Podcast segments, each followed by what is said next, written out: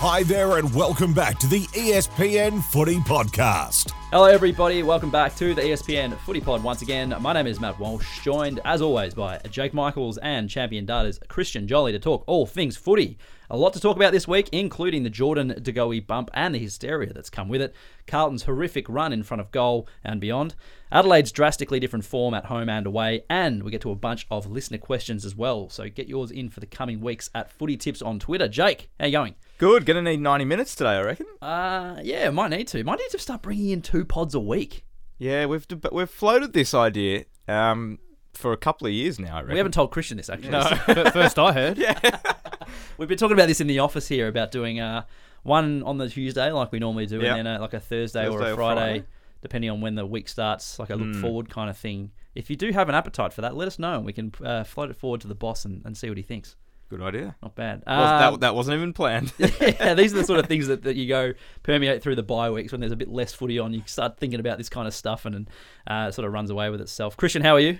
Yeah, good. Uh, bye weeks, a bit less hectic at Champion Data offices, or just uh, more Uh, time to look into things. There might be for some people. So I, I'm sort of during the week I help Channel Seven and uh, the production on their games and sort of the notes. They've got five games on this week, which Oh, is gonna say which is pretty good. Good, good for footy to be back on free to air. But yeah, my week gets a bit busier, so I think I'm doing a six day week. Looks Oh. like this week. So yeah, exactly. Bye rounds, buy like I, everyone's like yeah. So- get a so- bit of break during bye rounds. Well, yeah, I'm working an extra day. King's birthday, obviously on the Monday. They'll do the one. And then they got before the Thursday night. So Thursday, Friday, Saturday, Sunday, Yeah. and Monday. all Because they covered on only free to had the three this round, correct? I think you're right. Yeah, Um, they pick and which- choose, and then obviously with the marquee games, they need to stretch their Yeah. their commitments either more or less depending on the time of the because year. both the Sunday games were Fox, which I thought was weird. Because yeah, I mean we obviously don't normally have a 320 on a Sunday. Exactly. So Yeah, there you go. That's interesting. Uh, well, we are going to talk about things that we noticed. Jake, why don't you kick it off? off. As kick we- it off for us. as we do, um, couple of things. I know you always laugh at me for not having anything, but I got a few today.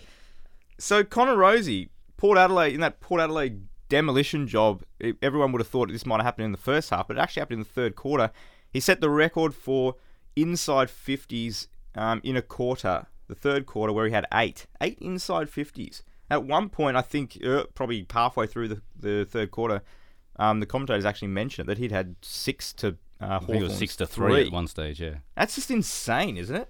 Domination. Yeah, Yeah. Uh, one way traffic and, and just sort of gets into those areas where the next kick or the next disposal is going inside 50. Yeah, Not a bad that- user to have the, the ball in your hands looking inside 50. Rozee. Yeah. Oh, one of the best ones, I would have thought. Hmm. Yeah. All Australian? Not quite. Didn't quite make ri- our cut.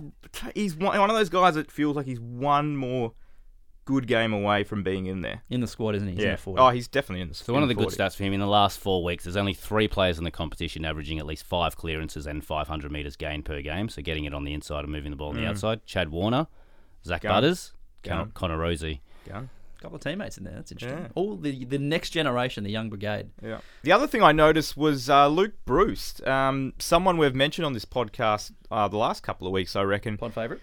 Yep. So he's obviously kicked his 500th goal now. Um, and the thing I noticed wasn't the fact that he his first two shots when he was going for the 500 both hit the post. In fact, that was something else. All four posts in that game were hit in about 13 minutes of game time, which is quite bizarre. Um, but Breust actually had nine shots for the game, nine shots at goal, which was the most in his career, the most he's ever had in a game. Which It's funny because he's, he's normally team. so much more accurate. So he'll get five Yeah. chances and kick four one. Or So, so you, you could say he was inaccurate, Yeah. kicking five, three, and one miss. But as I said, two hit the post, so could very easily have kicked seven. Um, and captaining the side, I think that might have been the first time he's. I could be wrong. Maybe that wasn't the first time he's captain, but um, yeah, just gun player, just ultra consistent. yeah, uh, future Hall of Famer, I think for sure. That's absolutely true. Uh, Christian, something from the weekend that took your fancy. Yeah, so a bit of a um, follow up from last week. So we're talking about intercept marks going up. So I looked at the number that's 16, 16.3 per team per game, which is a competition high. But uh, sort of talking about putting your best markers behind the ball. One of the things that we've noticed this year is we do one on one win percentage. So you- you're either the target in a one on one contest or you're the defender in a one on one contest based on who kicked the ball last. Uh, so defenders Unless it's Carlton, and then it's flipped around. Well, you're still a target of that one-on-one contest. It's just how often you win it. But yeah, the, the defender is winning the contest six percent more than the forwards are this year, which is the greatest differential we've ever seen. So it's usually between one or two percent. Defenders usually win a bit more. Like a spoil down to your teammate will count as a contest win.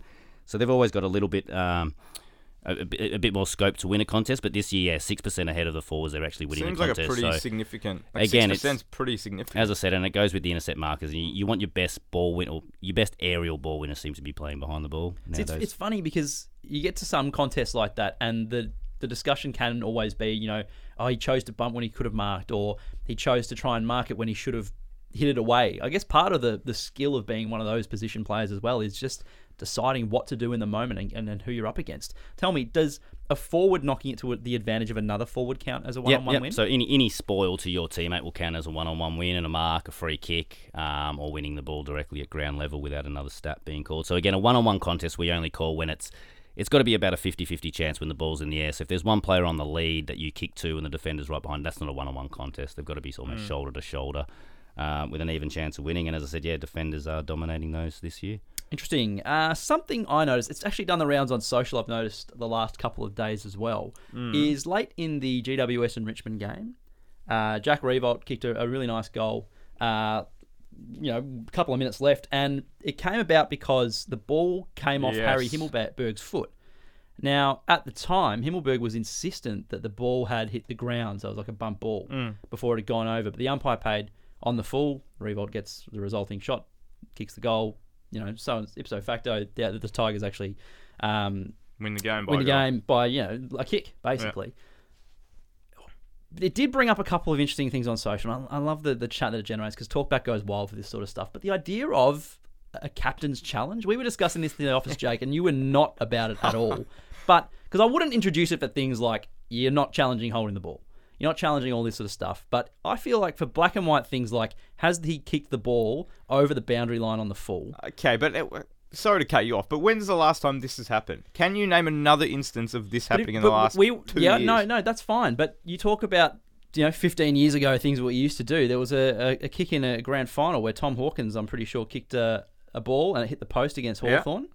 Uh, and it got called a goal, and that could have, you know, had things gone differently that Isn't day. that crazy to think now? Like That would have been reviewed, and it would have been, yeah, exactly. So why why can't you think about the idea that you know you waste a minute at the arc looking at if a ball has gone Yeah. one side of the behind post or not? I'm not totally against ever having some sort of review challenge system, but I don't know if they're the things we want to be reviewing. But then to your point, like, do you, what what would we review? Because we already review score all the scoring. yeah, Is it holding the ball? Is it high tackles? Like, what are you going to do? The, if, if your captain is, what if your captain is James Sicily and it happens 100 metres away from him? What, he's going to make the call from there? Or, I don't know. th- There's no other sport that's played on such a, I mean, cricket obviously, but cricket's a lot slower where you can, there is time to make those decisions. But yeah. I don't know. I just feel like the game's too quick for for it to stop and how it gets stopped and who's making the call, whether it's the coach or or captain. Well, as, as know. what happens when a score review, the umpire holds the ball, things just sort of slow down for a, a minute or however long it takes for the arc to come to its decision. Yeah, but that's that's a score when the Yeah. game is Yeah, but, has but defenders, if it's a behind, for instance, will, will grab the ball and they'll they'll try and ship it out of there as quickly as possible. Yeah, yeah, but they'll still stop the game. Whereas if it's if it's a free kick, I mean, they just go. I mean, you're not gonna. The umpire's not gonna stop and say, "Hey, do you want to challenge this?" of course they wouldn't. I don't know. Anyway, so- food for thought. Obviously, something that can. Uh, The other thing is, if it is a bump ball and he has kicked it into, I would still argue it kind of still is on the full. The way because the momentum of the kick coming through as it comes off the ground still is. It's like Still- kicking a drop kick out. in the full. Yeah, it's like it's still touching his boot as it's on the way up. If that makes sense. So Umpire's I'm not against that being out on the. I mean, it's a bit unlucky the way it happens, but I'm not. I'm, I'm not. It's funny. This happens in the first quarter of a match and no one talks about it. Uh, but it happens kind of in a crucial game. Type And, and the game other part of it is he kicks the goal. If he Yeah. misses, no one talks about it. Exactly. Uh, plenty to talk to talk about today, rather. Uh, I'm going to start with Jordan De DeGoey and the bump on Elijah Hewett uh, in the West Coast Collingwood game. The bump heard around the world, eh? Well, it was it's it's taken off, hasn't it? And it's not just the actual bump and the fact that he's been sent straight to the tribunal. He chose to bump and could have corralled or could have tackled and all this kind of stuff. But it's actually the byplay beyond the bump that has kind of taken the headlines. And I want to get your thoughts, Jay, because you've got a, a few strong opinions about bits and pieces relating to this kind of stuff. But firstly, the Dom Sheed comments that he should have had got a month or two for for the incident. Uh, bit right, a, of a rightly whacked by by some else parts in the media and, and players and all that for, for, for coming out sort of against another player, mind you. You know, all part of the Players Association coming out against another player and saying you should have been given months potentially. it's very rare that it, that we hear players speaking out like that, right? It's very rare you hear you would hear another player saying Against such and player. such deserves a lengthy ban. Normally, it's the complete opposite. Even Yeah. players that are the, the victims are the ones that say, They're "Oh, witnesses in tribunal saying, 100%. "Oh, I know he didn't mean he's it." He's got good kind of stuff. character and all that sort of stuff." Yeah, it, it was a bit weird. Um, someone brought up the point that uh, Andrew Gaff, his teammate, when he punched Andy Brayshaw, got six weeks. Um, so it's like basically saying it's worse than that. So I don't know. I, to be honest, when I kind of heard it, I thought I didn't think he meant it. I know he said it, but I don't think he meant like he deserved an eight-week suspension. I think he just sort of because he said a month Or two. or two, and and he, I think it just that little bit was tacked on. If he just said a month and ended it there, I don't think anyone talks about it. Well, he's probably going to get two to three minimum. Weeks, not months. Three, Yeah. correct. uh, no, th- so three minimum, right? If it's tribunal, Well, it'll, it will well, be yeah, three minimum. unless they argue it. Yeah, um, and I think three is probably the, the right number. So the the the other major incident in the last twelve months that I think a lot of people are comparing it to was the Tom Stewart bump on Dion Prestia last year, um, which obviously left Prestia concussed straight out of the game. So it was quite a similar incident. I think that one was a later hit. Yep. Um, it looked like a little bit more malice in that one, and the ball's actually out. The ball's out of the picture by the time that they make contact.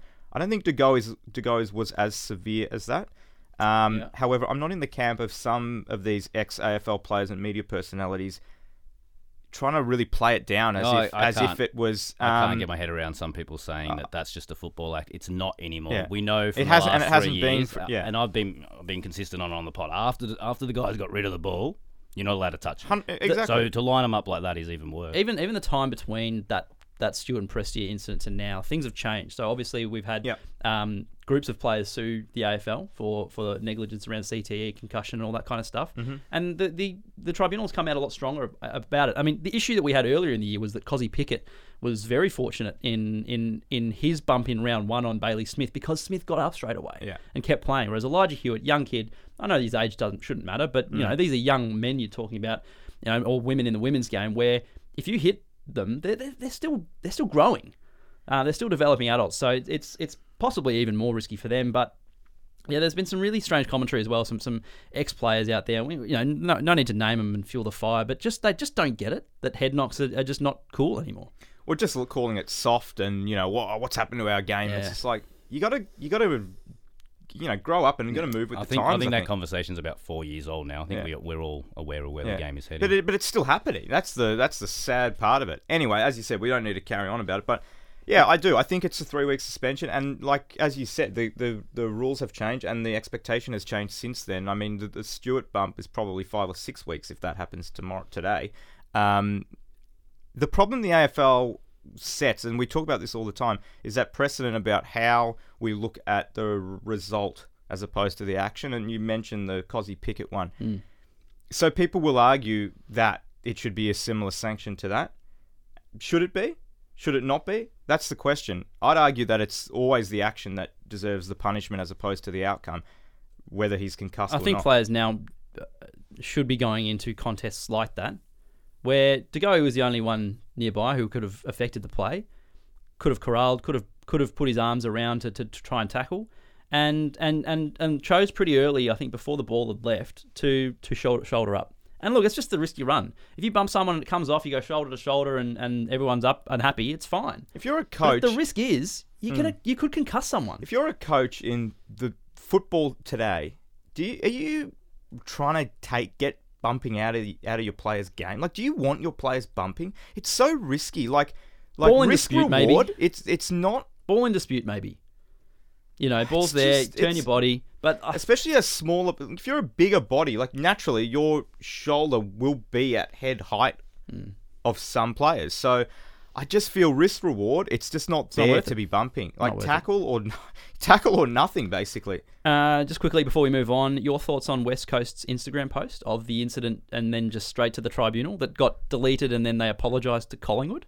yeah a bit in the same uh same family as the well sheed sheed's comments it was a bit strange um the way in which they came out and then sort of back Club social media. I, would, I mean, are we do we have an issue with clubs posting stuff like that? I didn't. That was the. I thought it was more bizarre that they Deleted took it it down and then and apologized for. I thought just leave it as like. I don't understand why they can't. of say byplay on socials, Yeah. kind of Don't think that- interesting. yeah, I agree. I don't think there's anything wrong with that. Anyway, uh, Because we see, I know it's a bit different, but we see little digs and jibes and stuff about actual on-field and, and results and those sort of things. I think I think fans like that, and it's a bit of fun. Um, I understand this is a little bit different, but it was it was the Eagles doing it. The, the I guess the victim as opposed to Collingwood doing it. I, I had no issue with it. Uh, Carlton's rotten run. Talk about a broken record. Uh, but the Blues are broken, especially in front of the big sticks. In the last month, they've scored 44, 51, 57, and 59 points. A total of 27 goals and 49 behinds. But It's crucially, 20 shots missed completely. Yeah. Um, so with an eye on the stats, brought to you by Specsavers. Stats from Christian. What are we what like? These are pretty bad numbers, but they are just beyond below what we expected from the Blues this year. Yeah, and just starting with the obviously the accuracy that you just said. So that's yeah, thirty three percent uh, shot at goal accuracy from eighty one shots in the last four weeks. Uh, bottom of the competition, six percent lower than anyone else, um, and I think fifteen or sixteen percent lower than the comp average in that time, which is around forty eight percent. So can't can't uh, kick straight when they're in front. So it's obviously led to their second last, and again. Almost lucky that West Coast exists, uh, even in the last four weeks, that they're below Carlton in all these stats. So Carlton are 17th for points for, 17th for scoring once inside 50, I mean, 17th for points generated from turnovers, 18th for points generated from clearances. So that's one area that West Coast is higher than them. Uh, if you just take into account all every time you start a chain, they're sort of 17th for converting those into a score. But it all starts from even further back. I mean, they're 17th for moving the ball from D50 to inside 50, which again It's gives been you atrocious. that gives you good quality looks. If you can do that 10, 15 times a game, you're usually going to score seven or eight from those inside 50s. Uh, and they're 17th for ki- for hitting a target when they're kicking inside 50, so retention rate inside 50. So falling down with that final kick in front of goal, falling down with that kick inside 50, and, and not not being great with that quick ball movement from end to end. It's it's all uh, it's all compounded on itself and turned into what it has the last four weeks. Jake, uh, you got plenty of opinions on, on the Blues, and and oh, no, no, you, I think. well, yeah. we've been talking about it pre-pod about about the issues that they Yeah. do face. Oh, there's plenty. It's across the board. It is, and there's so much more with the scoring. I mean, the, like like Christian said, I mean, the scoring is what we see at the end of the day, but it all kind of comes back to so many other aspects of the game. But just looking at scoring, there's there's a lot of other things. So spread a goal kickers at Carlton.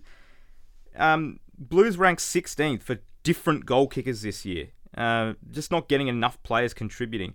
They've had six play, only six players kick more than three goals this year. Like that is an that's an Total abs- throughout the season. throughout the season. Yeah. So six Carlton players have kicked four plus goals this year. McKay, Curnow, Owies, Silvagni, Silvagni, Durdin, Motlop. Yeah, they're the six. They've No kicked- mids. No, no midfielders that have kicked more. So f- just for a little bit of context, like eh, their next opponent, Essendon, if they've got sixteen. You know, Melbourne's got eighteen. Even even West Coast have ten. Like just not getting enough goals from their midfielders and from other players. It's the it's the front six or nothing. Yep. Uh, you talked about the movement, just the, the stagnant slow, then the then the hope with the long kick and, and the retention rate and all this kind of stuff. We talked last week, Christian, about Freo's ability to rejig on the run and how they've uh, managed to unlock a scoring avenue. How can the Blues look to do something like this? And that's why it's so hard. I mean, you asked me the question three weeks ago, and my answer would be a lot different. It's it's all fallen apart, and we'll get to the game Carlton Melbourne from Friday night um, in a minute. But the contest fell away as well. Their clearances fell away, so they couldn't get their hands on the ball. So that was another another reason to um, sort of go. You know that they didn't do so well was they just yeah they lost the contested possessions, which is the one thing you can hang your hat on Carlton Yeah. winning the last two years. So. The ball movement stuff, though, I think you know they've they've tried this sort of the high kick mark game. It didn't work early in the season. They've done the handball game.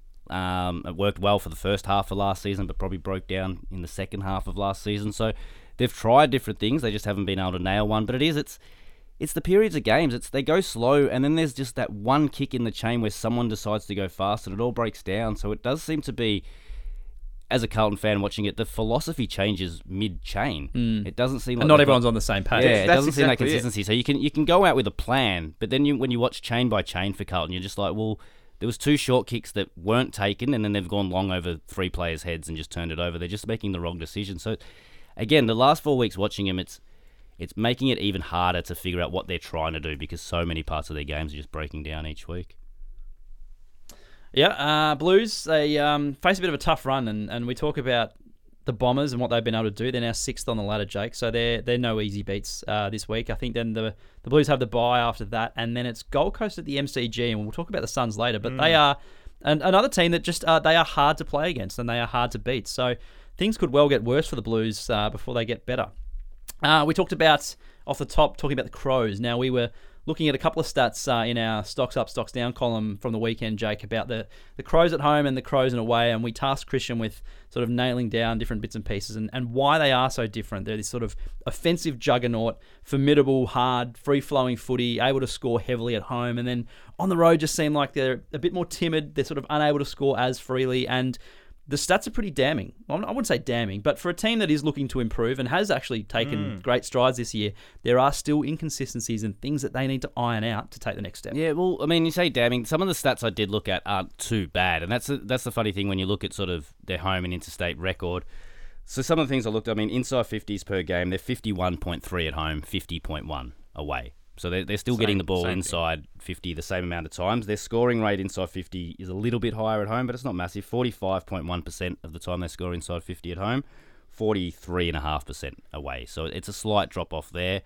Um, D50 to inside 50, as I said, 19% at home, 19% away. So they move the ball as successfully away, or, uh, home or away. But it is, it's that, it's the, f- the finishing the result. It's the, it's the, the scoreboard um, factor in the end of it. So their points for at home have been 87 points for. When's 80 this? Sorry, this is over 2000. Oh, 2000. sorry, yeah, starting from the start of last year, I've gone back to so 2022 and 2023 together. Um, so yeah, at home, 87 points for and 83 points again. So they got a pretty good record: uh, 10 wins, nine losses, and they're sort of you know slightly in front of the points for or points against column.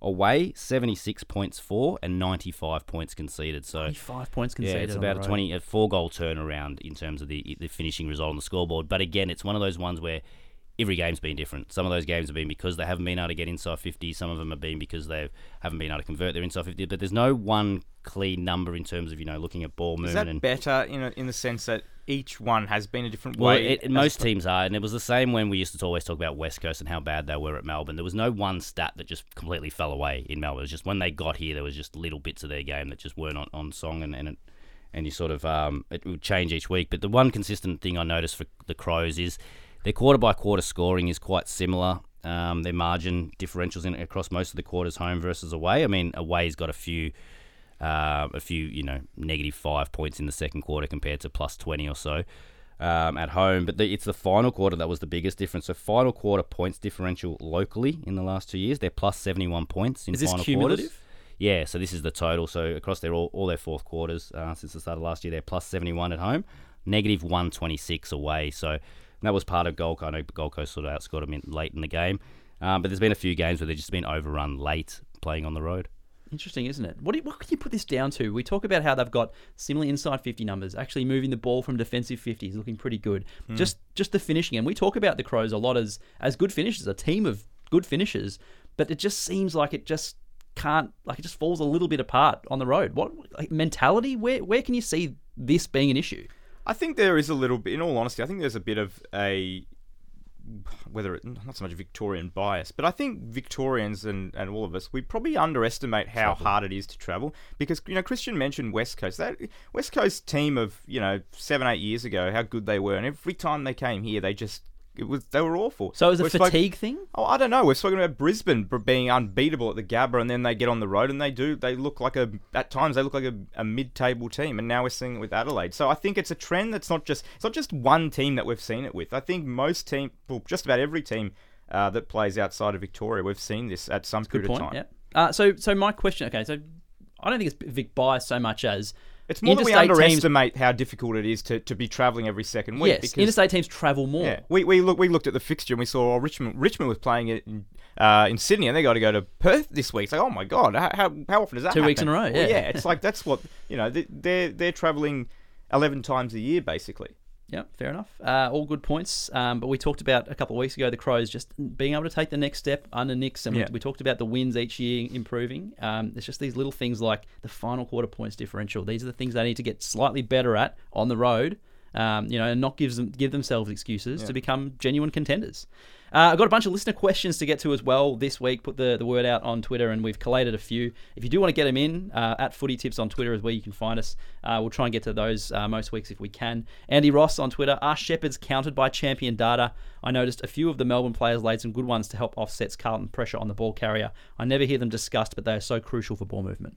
Yeah, so we uh, we've been covering them. They've been part of the original stat suite, so they've been around since 1999. Uh, we call them blocks, so a shepherd or a block. I think I think block is just easy to How say. How close do you have to be to the Mid-call. player with the ball? Well, that's what I was going to say. So blocks are one of those stats that that your teammate has to be successful with what they're doing for you to get a block. So we we call blocks, and that's sort of what I'll.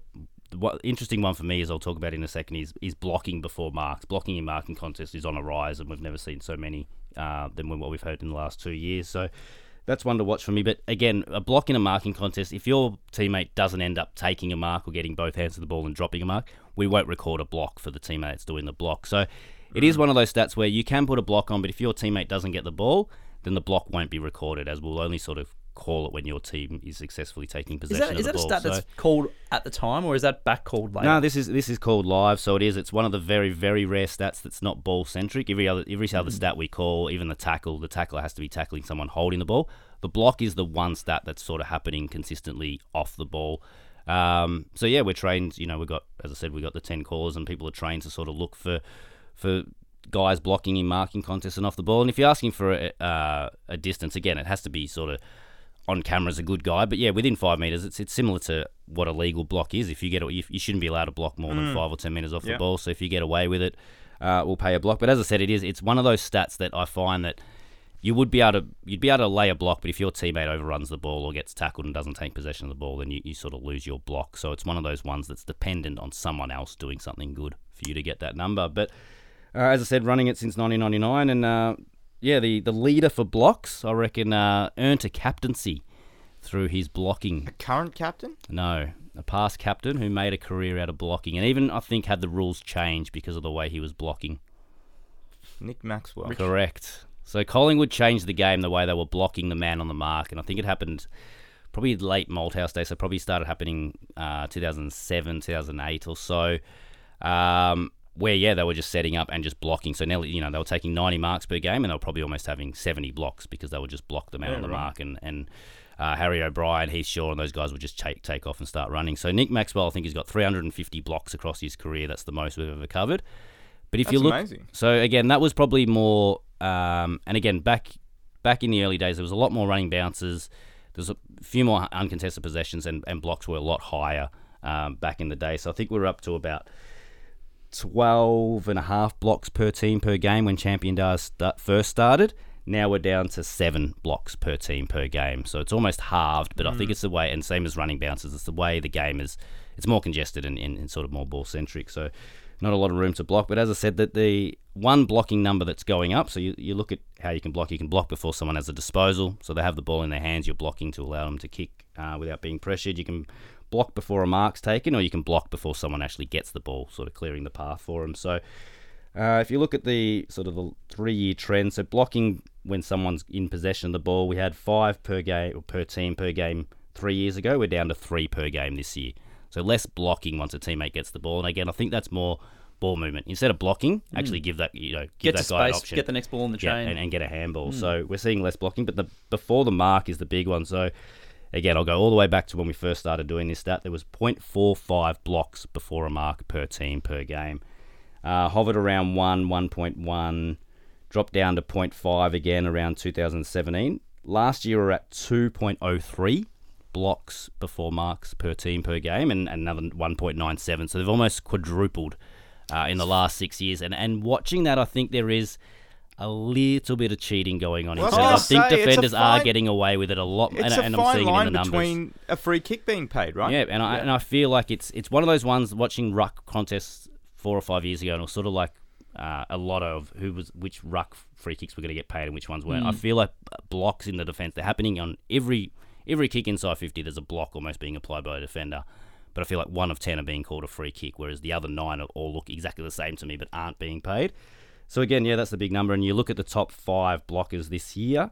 Um, blockers. Sam, exactly. Sam Collins, Jacob Weitering, Dylan Grimes, Sam Frost. So four key Right. defenders all up there. It is clearly that's the part of the ground where the blocking is happening the most. Yeah, I was going to say, do you count a block or a shepherd if the ball's kicked from 50 and someone kind of lets it, it sort of blocks their opponent from touching it on the goal I was going to say that's probably miss- that is another block. Yeah. Um, that's probably missing from my numbers. The block between a sh- a kick and a shot. And again, that has to be a goal. So if you kick it, block for a guy on the line, and ends up hitting a post, you won't get your block recorded. That's stiff, but So- it's still because a block. exactly, but it's, it's most- one of those ones that's got to go hand in hand. And the block actually made something. What if it's the happen. score that So- wins the game? Well, you, we would count it, correct? So Yeah, a, a winning correct. behind becomes a an effective kick when, Yeah, it, when it right. changes the result. Is that the part of the ground where all rules just go out, out the door? I've seen players Oh, drag it is, and players it's been down it's on the ridiculous. line. Some of the stuff that they get away with on the goal line. Just back Anywhere else on the ground, and that's being paid a free kick against.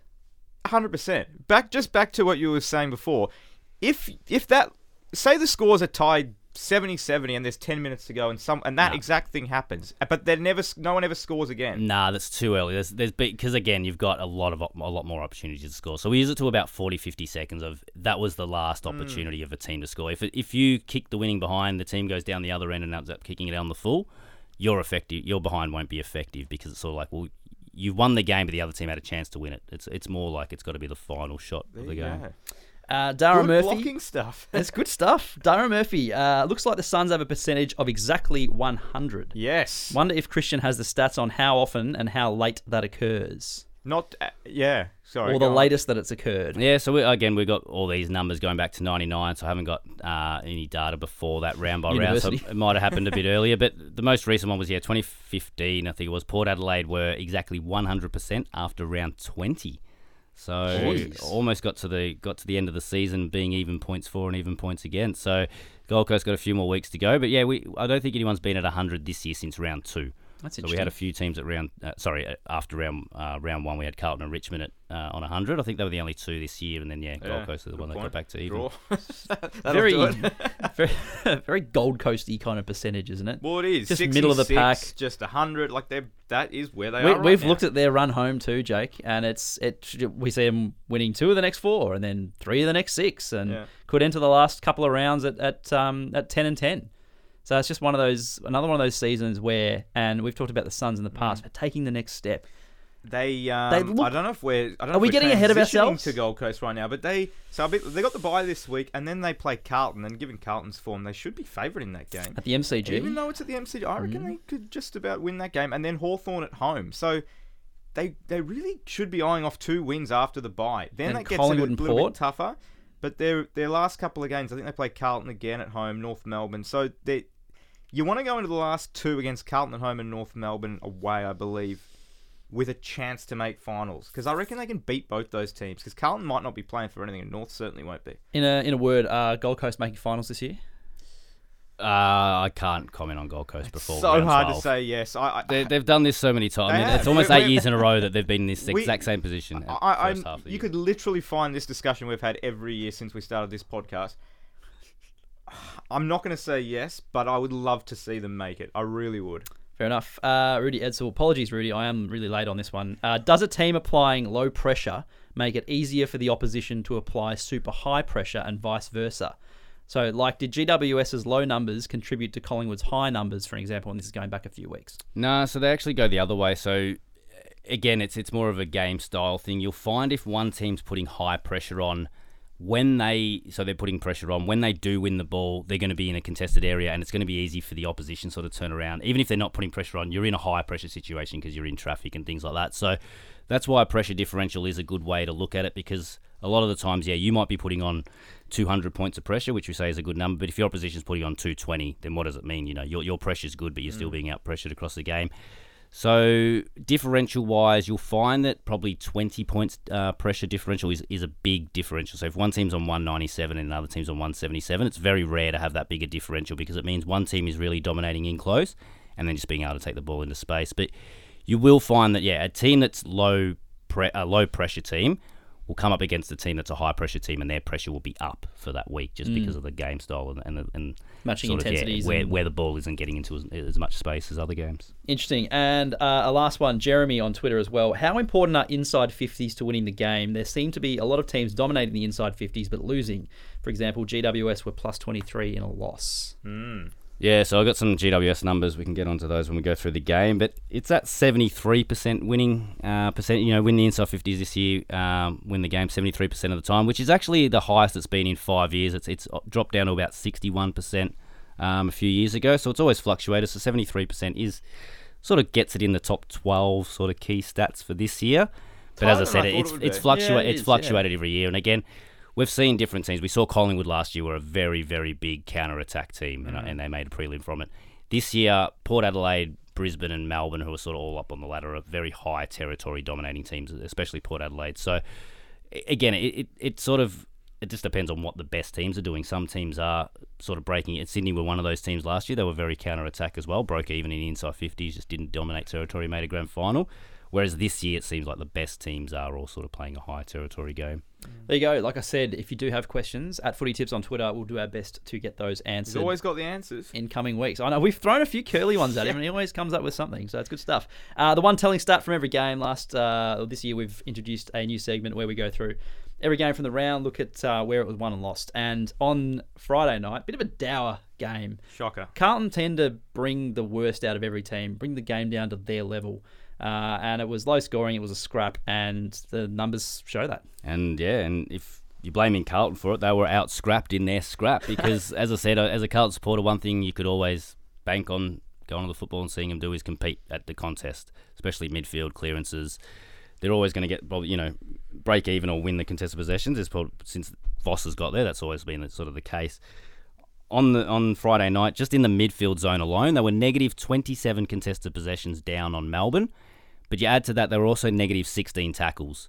Um, and that's just in the midfield zone alone. So I've had a look at that. In the last 10 years, there's only been three teams to be able to sort of have more than 25 contested possessions and 25 tackles in the midfield. Two of those have been Melbourne, um, doing it twice in the last few years. So, Mel- so Carlton were just completely smashed in terms of they weren't first to the ball. Uh, and if they were first to the ball, they were just getting tackled and turning it over. So, again, the the one strength that I've sort of been able to bank on Carlton having fell apart completely on, on Friday night. Uh, Port Adelaide Hawthorn. We talked about this before. Just a bit of a weird Probably game. the weirdest game, well, certainly of the year. almost like the Hawks were the ones who were half an hour behind because they started really poorly, but actually you can kind of split it into two, which is what you've done here, Christian. The start of the game till halfway through the third term, and then halfway through the third term to the end of the game, and the numbers for Port in particular are, are bizarre. Yeah, exactly. Just the drop off. So whether it's Port or Hawthorn. So, I, I mean, one thing I give credit for is I looked across the whole game and Hawthorn stuck to their guns. They used the corridor the most of anyone for the round again, did it in the first half. So they they were doing, they you know, Hawks weren't trying to change the game up. They were, they were sticking to their guns in the first half and completely got overrun. But it sort of almost showed in the second half that there is something that Sam Mitchell is getting right. It's it's he didn't flood the game. He didn't go defensive. He said we're going to stick to our guns and we're going to go off- offensive. So sort of looked at even even the start of the third quarter. And I know we were talking about uh, Connor Rozee then. As I said, I think he had six inside fifties in the first ten minutes. So.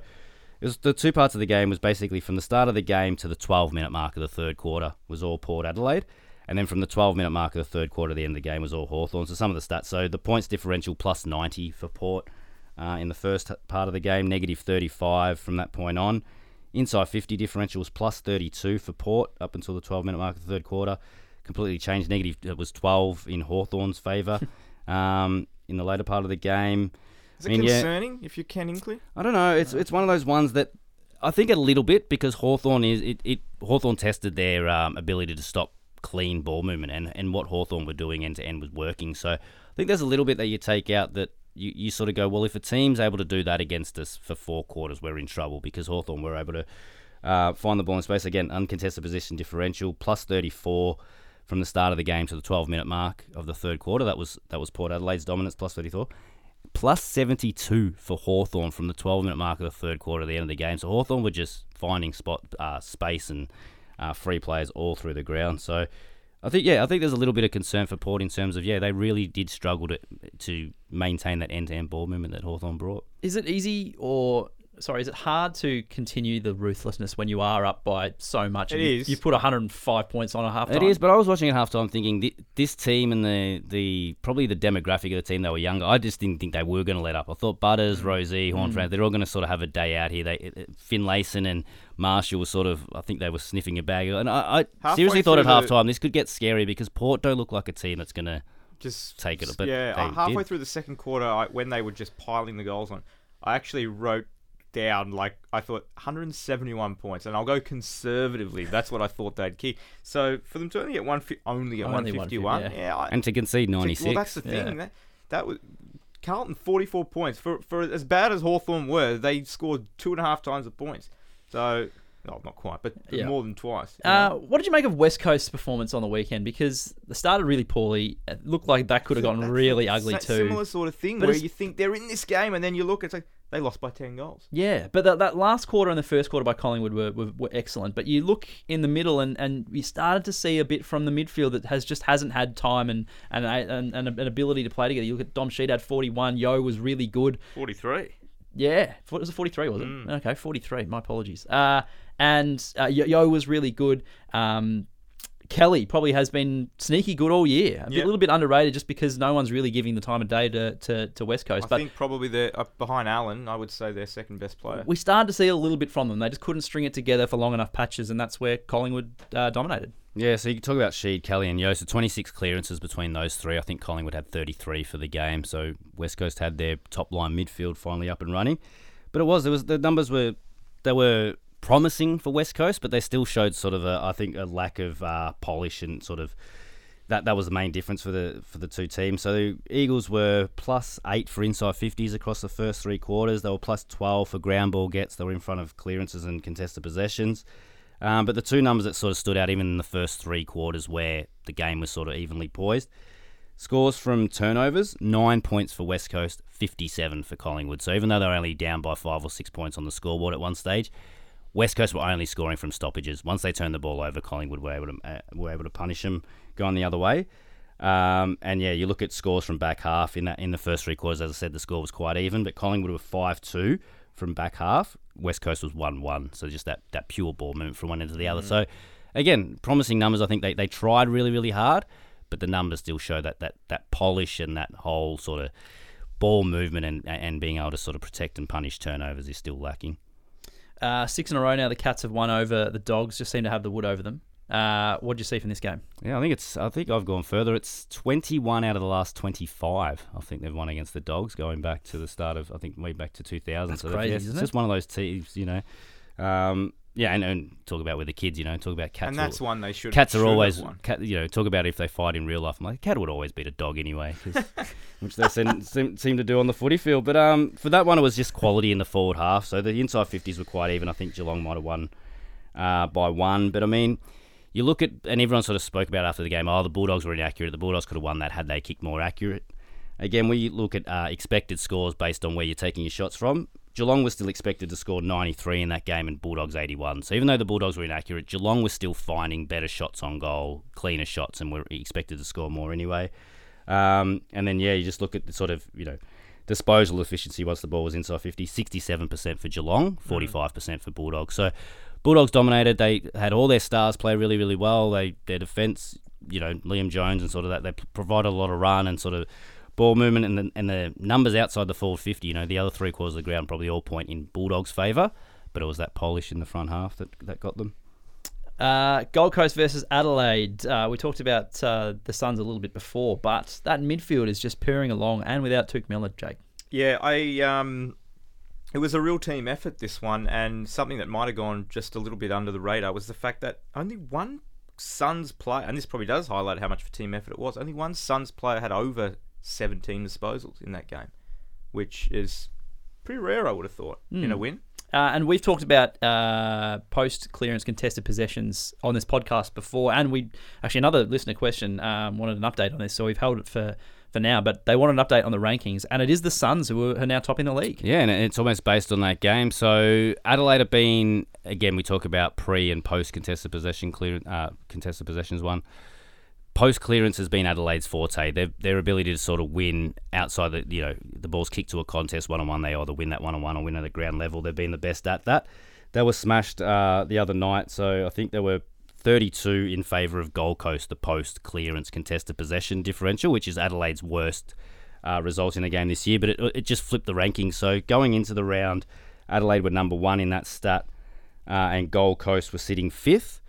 Um, after this one game, just because of the smashing, Gold Coast is now number one for post clearance uh, contested possessions, and Adelaide had dropped all the way down to, I think it's equal eighth or equal ninth because they they were sort of they were I think plus 34 going into the game. They've lost it by 32, so it's it's a big jumping for them. But Gold Coast now is sort of, and again, we talk about them being hard to play, and we talk about some teams sort of sacrificing their pre-clearance versus their post-clearance the one thing that Gold Coast, and again, it's early stages, so I think this is just something they're trying to build on the philosophy is, is win the contest. So they're number one for pre-clearance contested possession differential, and number one for post-clearance differential this year as well. So they're they're still got to find out their part of their game, and, and they're probably the forward half. But again, the one thing I watch Gold Coast, especially the last six weeks, is they're hard to play against, and, and by that I mean they're hard to win the ball against. Um, and if you do win the ball, it's sort of you, have got to kick to another contest and win another contest after that. They don't sort of uh, afford you a lot of space. So as I said, yeah, Adelaide sort of built their uh, season and their comeback around the post clearance contested possession. I think Gold Coast has started to get their season um, up and running again based on their just their overall contested possessions. Uh, Giants and Tigers, the first to 100 rule in tatters again because uh, the Giants hit that marker and still got done. Yeah, two hours later, it, it was uh, it was rectified again by Essendon hitting 100. So I did notice the two Sunday games. I actually it was, was a 50-50 split. Yeah, that was one of the things I sort well, of noticed. the score in the second game, I know we're jumping ahead, but the, it was 99-99 with a couple, like a minute or two to go. And I thought, I don't know if I've ever seen the score 99 apiece. yeah, I don't know if I've ever seen that. Uh, yeah, a couple of high scorers on the on the Sunday, and not probably think you know not from teams you would probably expect given their relative rankings on the ladder. Mm. I know the, the Bombers are doing good, quite well. Two good games. Yeah. Two good games. Uh, the Giants and the Tigers. What do you see? Yeah, so Giants probably just would be kicking themselves for that one. So 70 inside 50s to 47 across the 70. game. Yeah, so, so, that's the second most inside 50s for a losing to, uh, for a losing team since 2017. Um, so we've seen a few bigger ones um, before. That. I think we saw a 72 and a 73. Well, normally it feels like Richmond's on the, the end of those sort of losses. Yeah. So again, it was similar to what I was talking about. Geelong and Bulldogs were talking about the actual disposal efficiency once the ball was inside 50. This is just the initial kick inside 50. So. Uh, Richmond was able to retain retain possession from 68% of their kicks into the 50, so that's the kick from the midfield that crosses the forward 50 arc.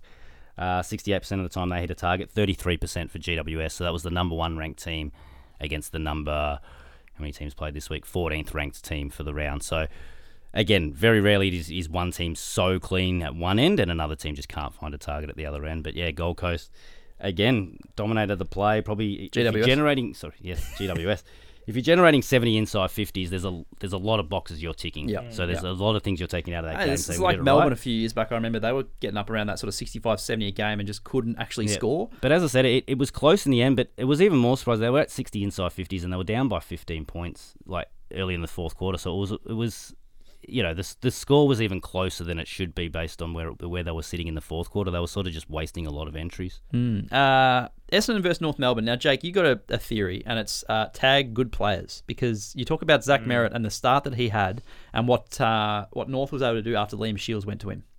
Oh, it was.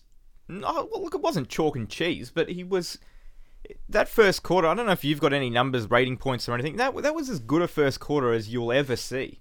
I know we, you know, people can say what they want about Zach Merrett, but he's an incredible footballer, and if you give him time and space, he'll just carve you up. Yeah, and it was almost the difference. Again, that was probably my key stat from the game is just that first quarter and how good he was. Almost set up Essendon for the win. So he had 16 disposals and kicked a couple of goals. So he's this only the second player in Champion Data's time to finish with at least 15 disposals and two goals in a quarter.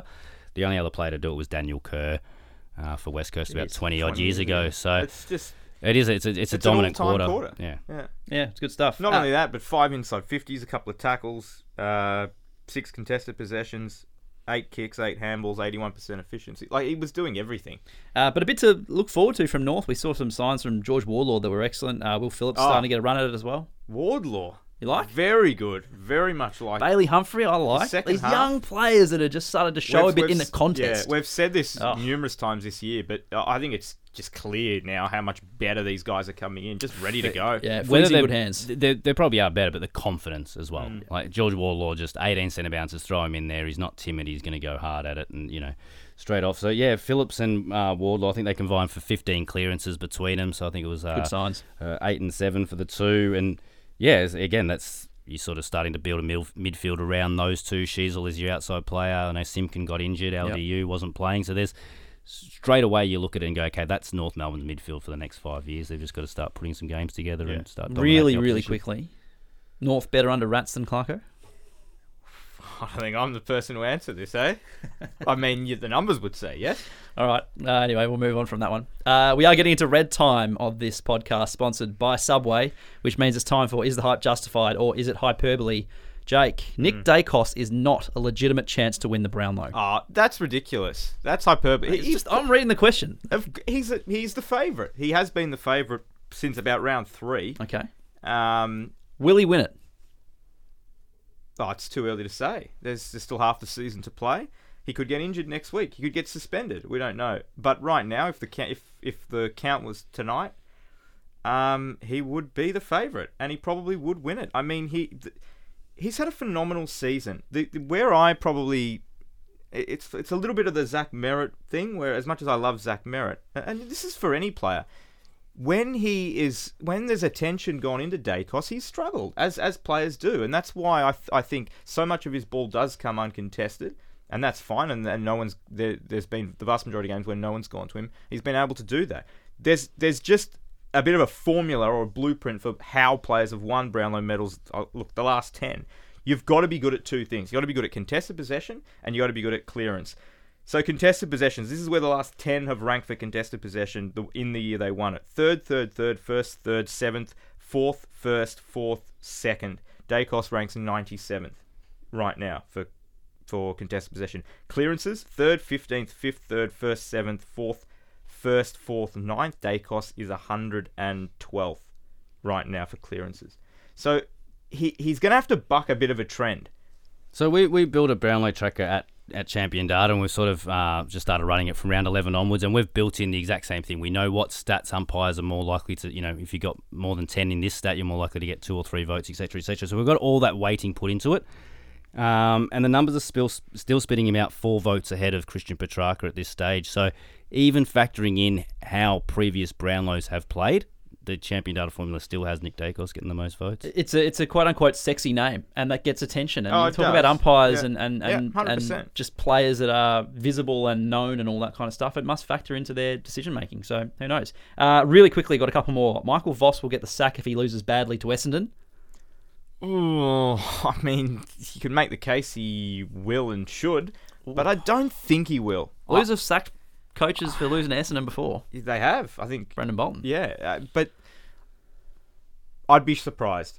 Yep. Uh, and last one, Clayton Oliver is worth more to Melbourne in than De Goey out for King's birthday. Me again. Um, Just yeah, he is. He is. Absolutely, that's justified. I think. I think they the Pies can cover De Goey. I think because we've seen players like Taylor Adams and Jack Crisp probably not play as much midfield time as they have in the past. I think they can cover him in the midfield. Um, whereas Oliver, I mean, he's one of the best five players in the league. I mean, he's a massive inclusion for the D's. Yep, fair enough. Uh, Thursday night footy's back, so get your tips in the day earlier. Otherwise, you'll be uh, behind the eight ball. And like I said, if you have any questions, comments, feedback for us, we're at, at Footy Tips on Twitter. Christian, thanks again for all you do. Jake, good to speak with you. To everyone at home, we'll speak to you in the next episode. Listen to all the latest episodes by subscribing to the ESPN Footy Pod, wherever you get your podcasts.